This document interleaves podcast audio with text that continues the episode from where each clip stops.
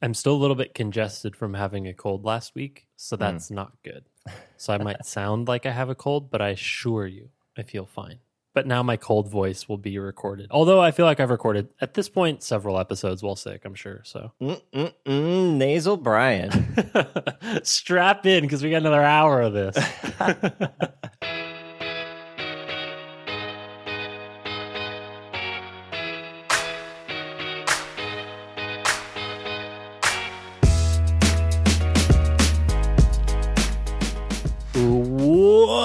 Welcome to episode 412 of the Design Details Podcast. I'm Brian Lovin. and I'm Marshall Bock. Welcome back for another episode. Screaming on in with this one. This is uh yeah, episode 412. How you doing, Brian? I'm great. We got some fun stuff to talk about. By the way, Marshall, we intentionally delayed today's episode, not because of the Apple event, but because I was too sleepy.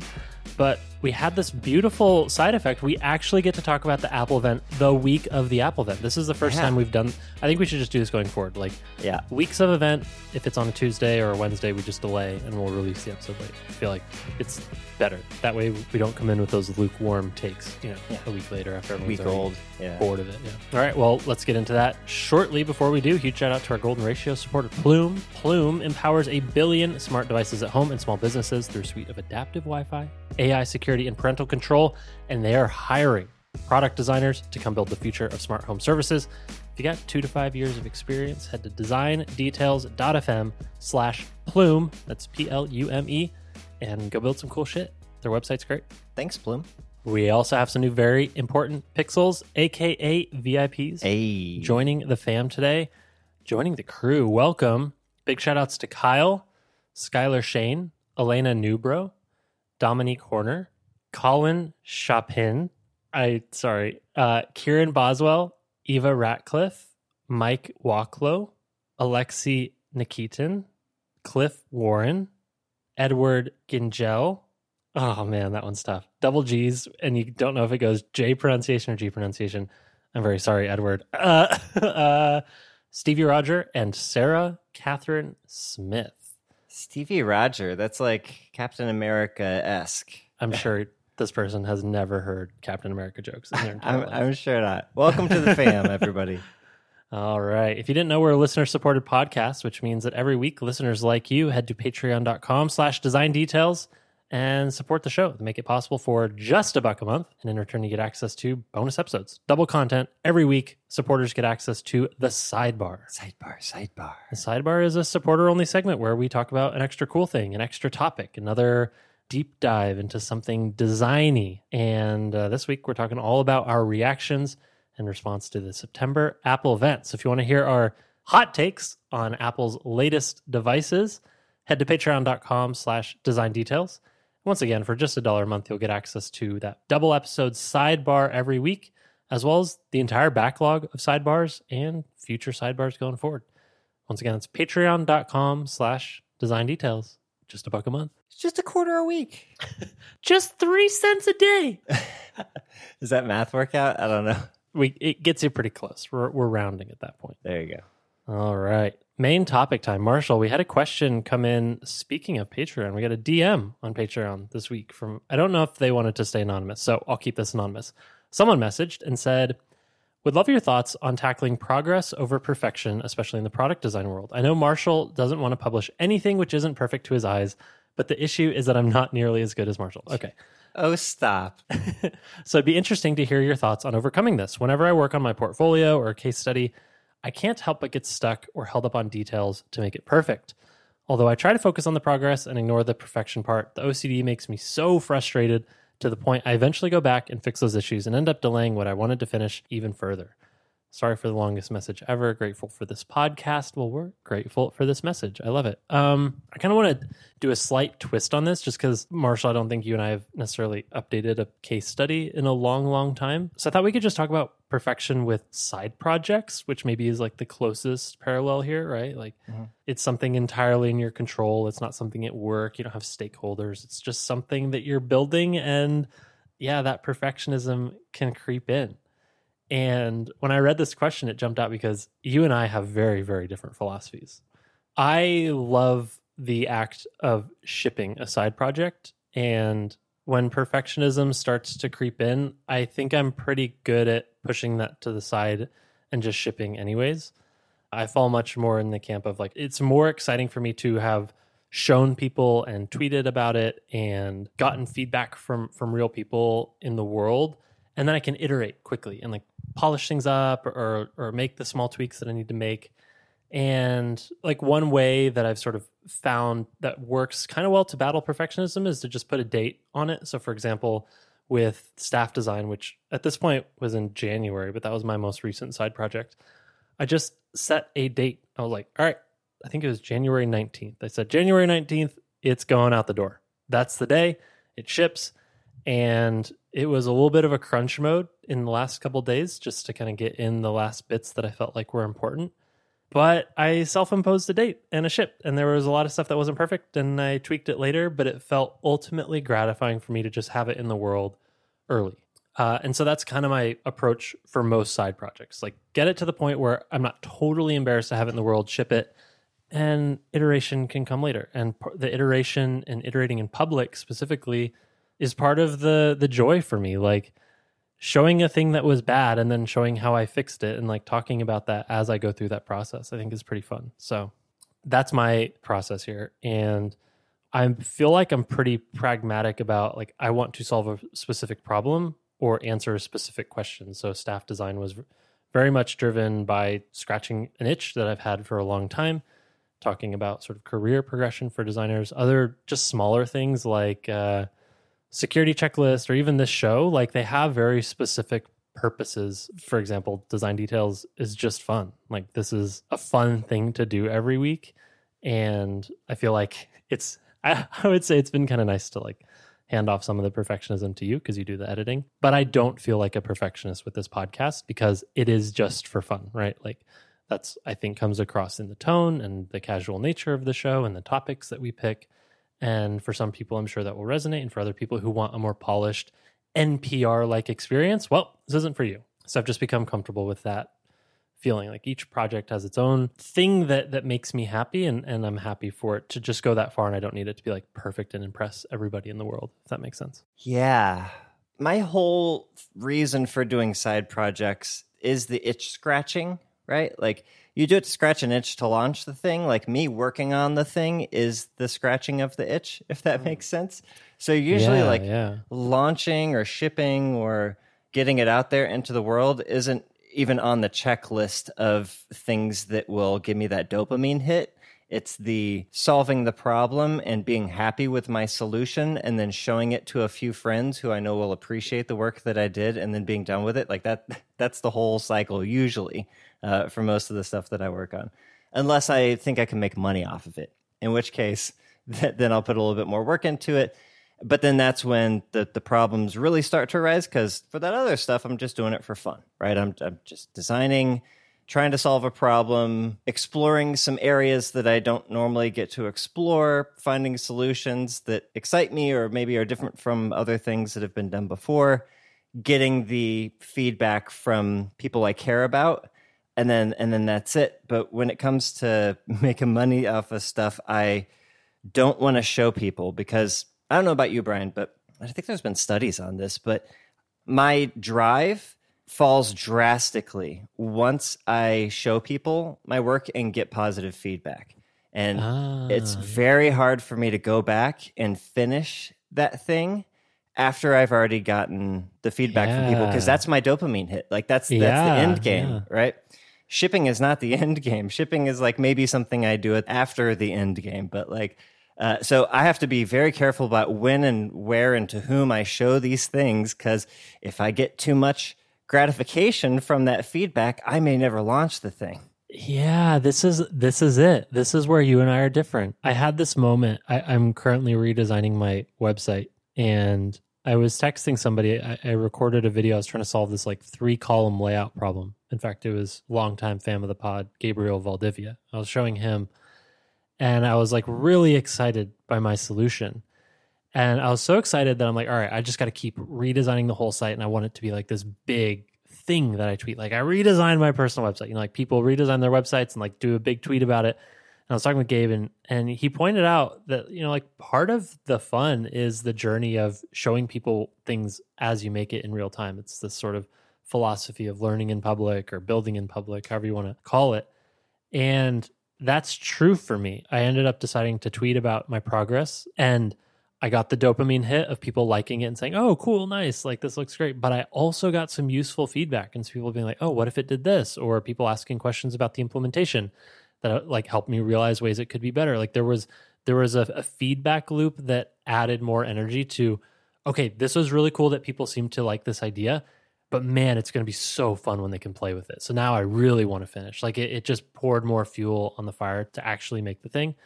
But I will say I know exactly the feeling you're talking about, which seems kind of like the feeling of, or one of the reasons you know people give up on workout plans or, or diets. You know they they say they're going to do it and then they tweet about it and then they the brain is tricked into thinking you've already done it right like tweeting yep. that you are going to go for a run scratches your brain in the same way as going for a run so i don't know for me i guess maybe i, I somehow changed where that positive early public reinforcement or, or feedback just like motivates me to get it in front of them so they can use it for real, right? I don't know.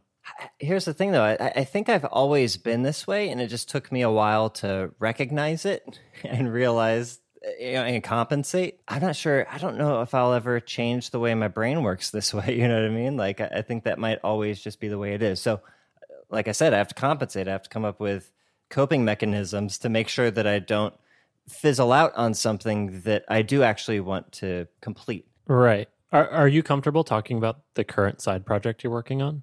Yeah. Oh man. See, this is what I'm worried about. Though, is if I talk about it now, if you talk, you think if we talk about it now, it will scratch the itch of having shipped it. Well, it's part of my OKRs at work. Like I've, uh-huh. I've set it up for myself. I have to do it for my job, okay. so I, I think okay. I'll still follow through. But yeah, we could talk about it. Sure, let's go. Okay. So Marshall, you're working on a new side project, and one of the things that's been killing me is you are polishing it beyond recognition and it's very very good. Like the end result is looking great but i've been encouraging you every week like it's time. Release it. It's going to be maybe i don't know if you want to say exactly what it is but maybe if you want to be secretive i can just say it's a series of things. No that's fine. We can talk you got to ship it right? Okay then then you go. Like tell me about the project and like how are you deciding when it's good enough to ship? Because in my eyes from what i've seen it's been ready to ship for about three or four weeks now. uh huh. Um, okay, so it's a tutorial series for Figma, and the idea is like each episode is one minute and covers a single topic, very focused, segmented by categories like organization, navigation, system stuff, building stuff, as well as difficulty levels per episode uh, yeah, I, I plan on releasing a bunch of them. I got a, like 75 of these things planned, one or two that I'm happy with. But I think part of it for me has been I know that this is going to be a long term thing that I do. Like I said, that I, I have 75 episodes planned. And I, I know from my past experience that if I set myself up wrong at the, in the beginning, it will just compound over those 75 episodes. And I'll want to change something later, and and then I'll, I'll want to go back and redo all the previous episodes to update to that change or whatever, and I'll just spin into the ground. So I want to spend my hours up front and figure out my pipeline, figure out the styling for everything, you know, uh, figure out everything ahead of time so that I can just pump out episodes relatively quickly once yeah. I get that thing figured out. Right. Here, here's here's the counterpoint, right? Like the counterpoint is no matter how much time you spend on this now, you will release a few episodes and you'll get feedback from people and it might change your mind about a couple of decisions. I just it seems inevitable that that will happen or it seems more likely that that will happen than the likelihood of you shipping it and it being perfect out of the gate.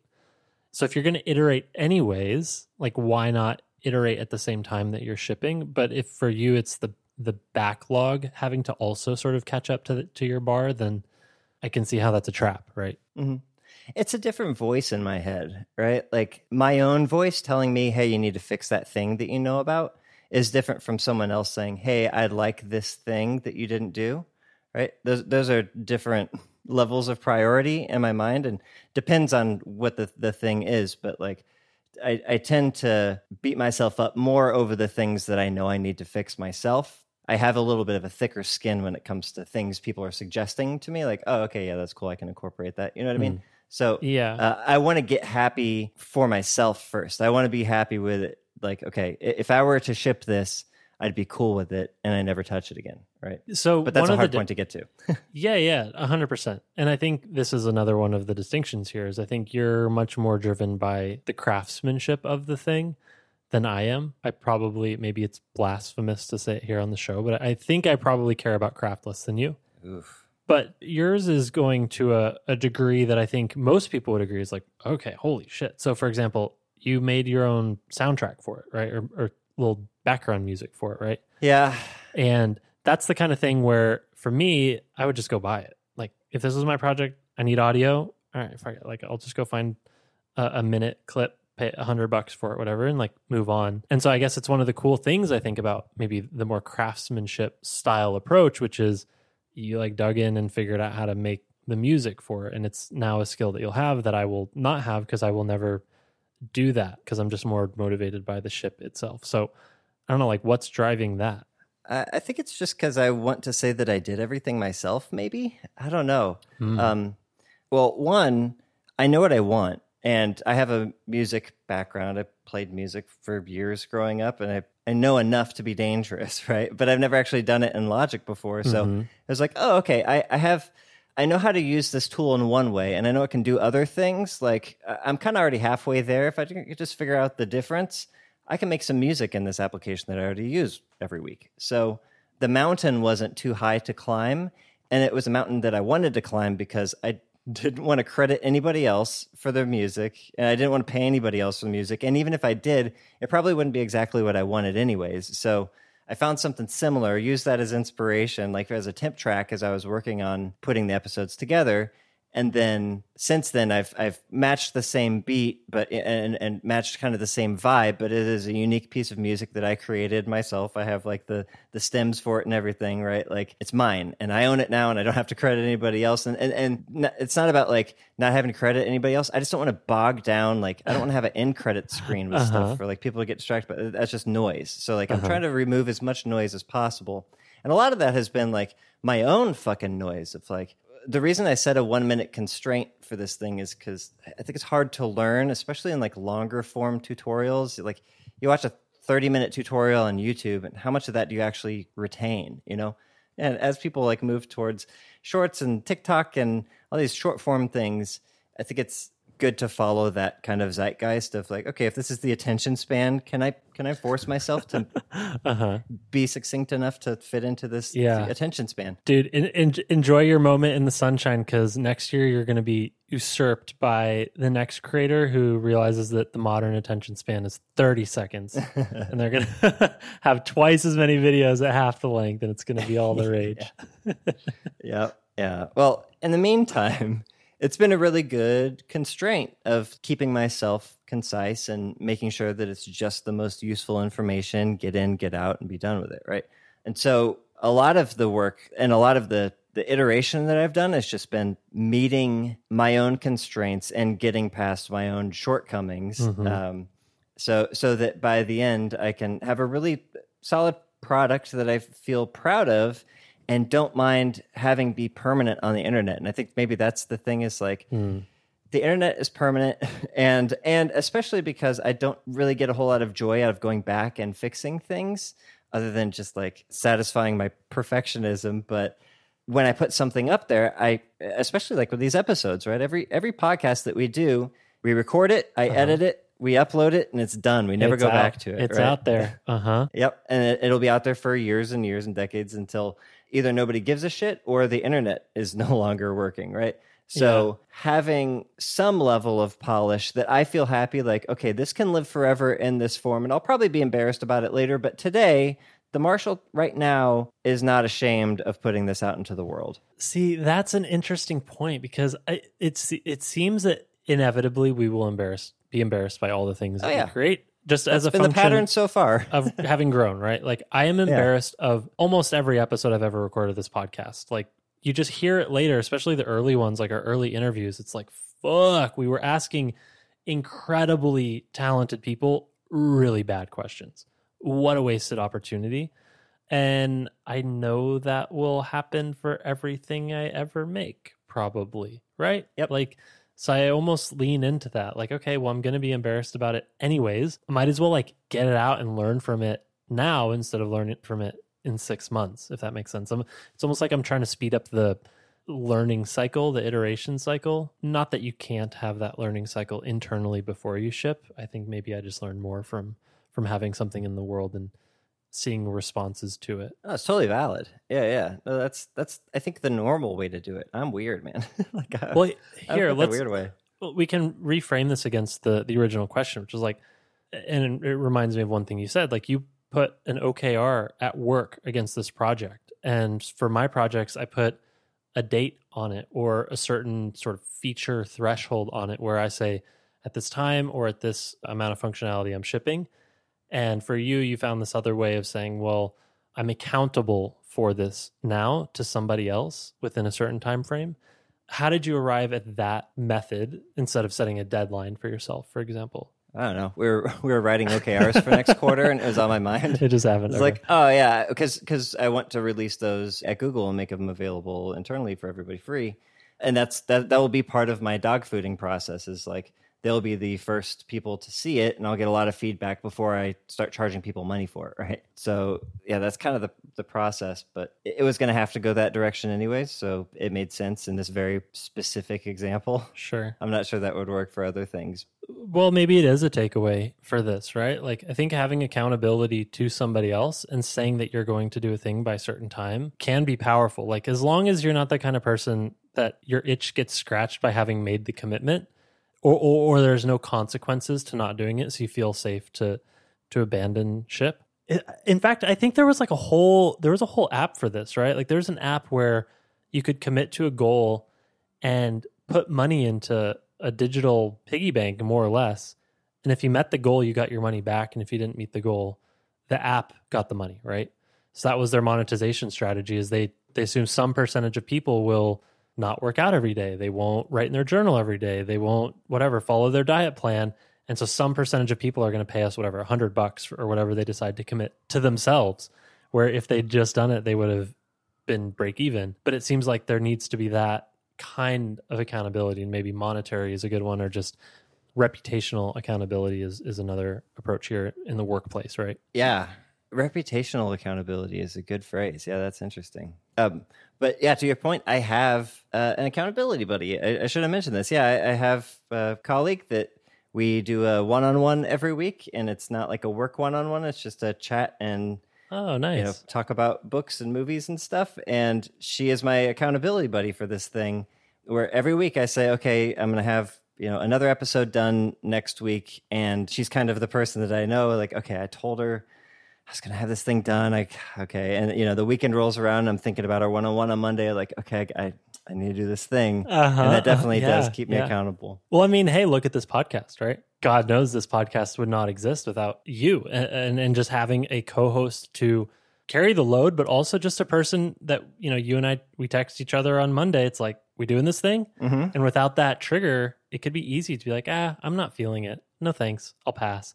And then you skip a week, you skip two weeks, and then it's dead. So I, I'd call you an accountability partner in this show for sure. oh yeah yeah goes both ways buddy So, okay, let's let's wrap this topic. Some ideas for for the listener. Find a way to be accountable either to yourself, to someone else, financially, reputationally, or just with someone you respect that you don't want to let down, or set a deadline for yourself.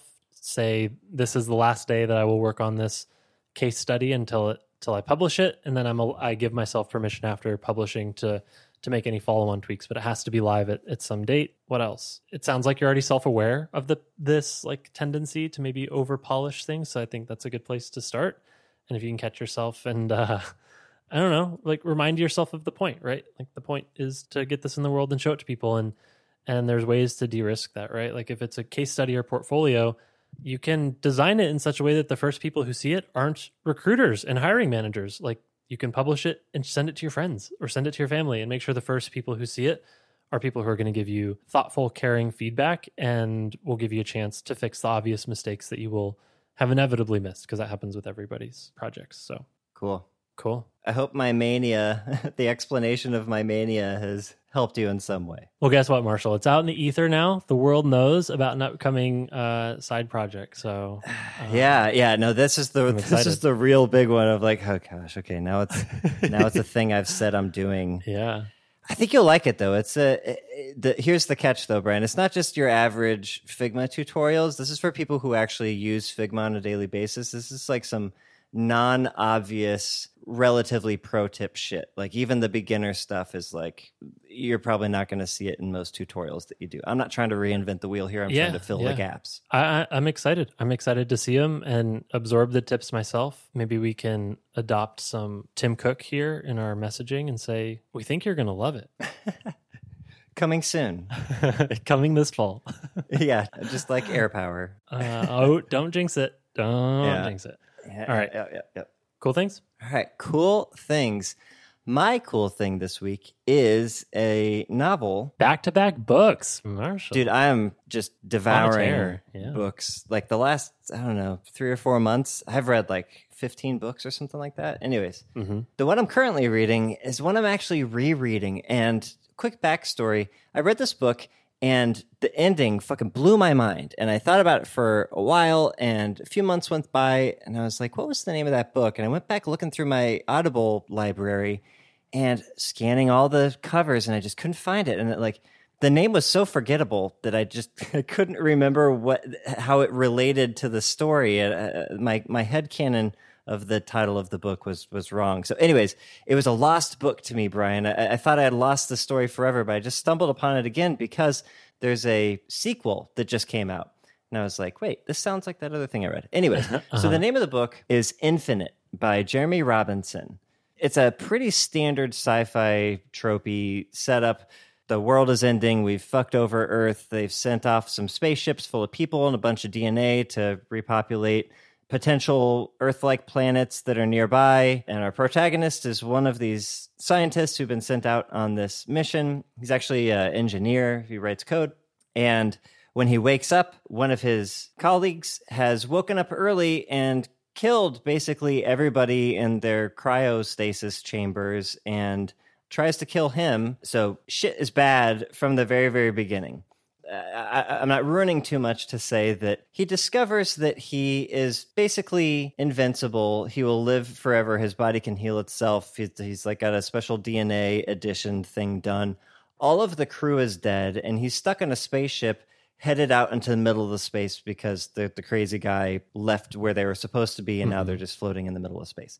Mm-hmm. So, because he's an engineer, he creates an AI that helps him create essentially a narrative that he calls the Great Escape for him to basically live forever in because he's stuck on a spaceship in the middle of nowhere, but he's got this badass VR suit with like a full room with a moving floor and everything, fully immersive, smells, taste, all that shit, right? So he's he's going to jump into this great escape. He's built this AI that's talking to him and everything. And just as he's lowered the VR goggles onto his head and is about to go into it, she calls him by the name of the crazy guy who killed everybody. And he goes like, "Wait, wait, what?" Oh. And something's not quite right. It seemed like the AI was fine, but he's about to jump into this thing where basically she'll have control of the ship and he'll be stuck in a VR suit, you know, forever maybe he should check things out and not everything is as it seems. And then hijinks ensue. It goes some crazy fucking places uh-huh. and uh, lots of twists and turns and crazy twists at the end of the book. Fucking blew my mind. Anyways, Infinite by Jeremy Robinson. All right. Awesome. Sounds fun. I will add it to my long and, and ever growing backlog of books you've recommended. But sci-fi certainly more up my alley than some of the fantasy stuff. So yeah, yeah, yeah. No, I'll this is this, is a page turner. It's really good. Awesome, awesome. Okay, Marshall, you drink coffee, yeah? Yeah. Okay. What kind of coffee do you drink? We have like one of those Nespresso pod thingies. Uh-huh. Yeah. Do you brew your own coffee? Nah, it's too much work. Okay. Like, I, I don't need to spend 20 minutes making my coffee. Just like wake me up, please. Well, boy, oh boy, do I have product for you, Marshall. okay. All right. Did I just sell it for you? yeah. Okay. So I I love me a good cup of Joe. It is my morning ritual. I like to grind and brew and do. I ha, I am partial to Chemex, but I've done French press and pour overs and all this kind of shit. Anyways, yeah, yeah, uh, yeah. French press is cool. I, I, I like French press. I, I, like the process, but I like the coffee more. I just like a good tasting cup of Joe. Anyway, several months ago, I was at a party, my first post vax party, and a friend, as I'm heading out the door, runs and he goes, Wait, wait, hang on, you got to try this. He goes to his freezer, pulls out a pod of this coffee product I will name shortly, and says, Just try this. And I, I went home, put it in my freezer. I'm like, frozen coffee? What the fuck are you talking about? And I kept making my own because I know how to make a good cup of coffee. I don't need this frozen shit. Well, one day I pulled it out, decided to try it, and boy, oh boy, was it like the cloth had been pulled from in front of my eyes and I was blind and now I could see. Yeah. It was uh, a transformative moment. I said, "Oh, I thought my coffee was good, but this is like proper this is this is the way the the nectar of the gods tastes, so to speak. Is it basically like an ice cube that is coffee? Okay, yes. So let me tell you about this. So the company is called Cometeer, and what they do is they work with different roasters around the country. Some of the brands that you will know and recognize, like Equator and Counterculture and Joe Coffee and Red Bay, and like a bunch of big brand names that make really good coffee.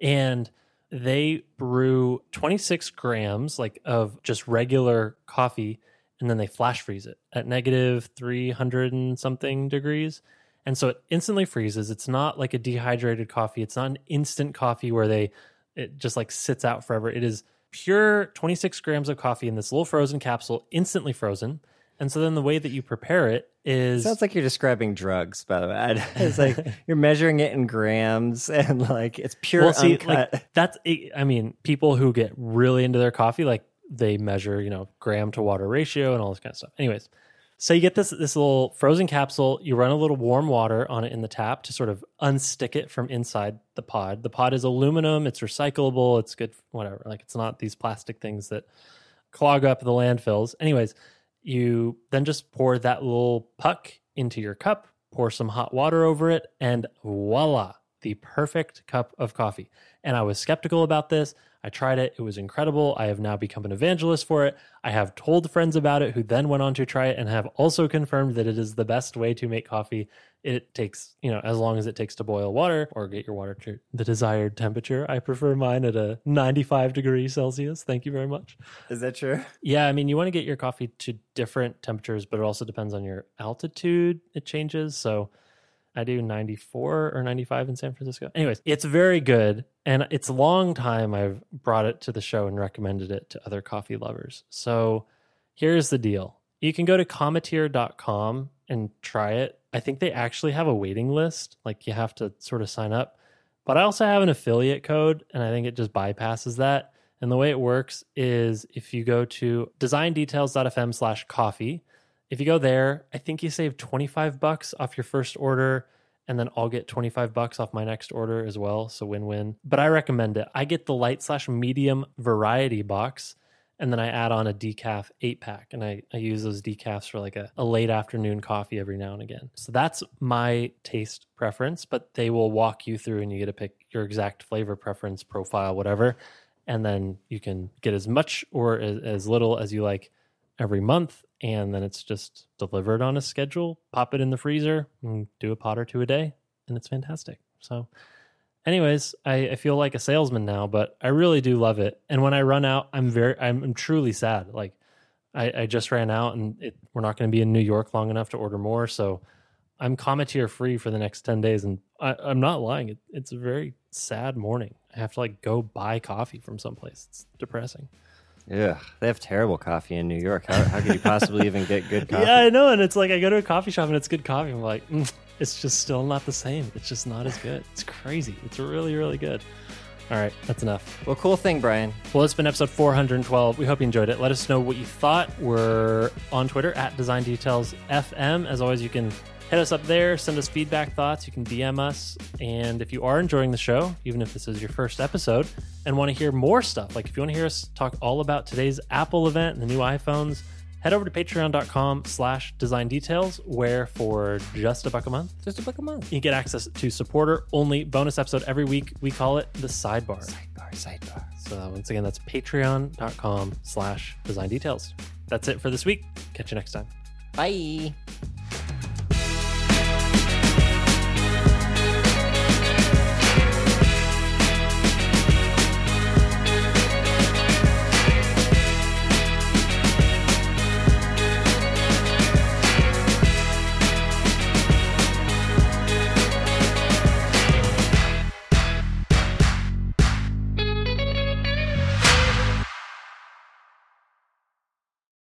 Bye. Bye. Bye. Three of them. Three. Three nailed it. Options. Uh, we have a variety of buys today if you're choosing. Here on the left, we have the more rounded, fuller bodied goodbye. Bye, Mollier.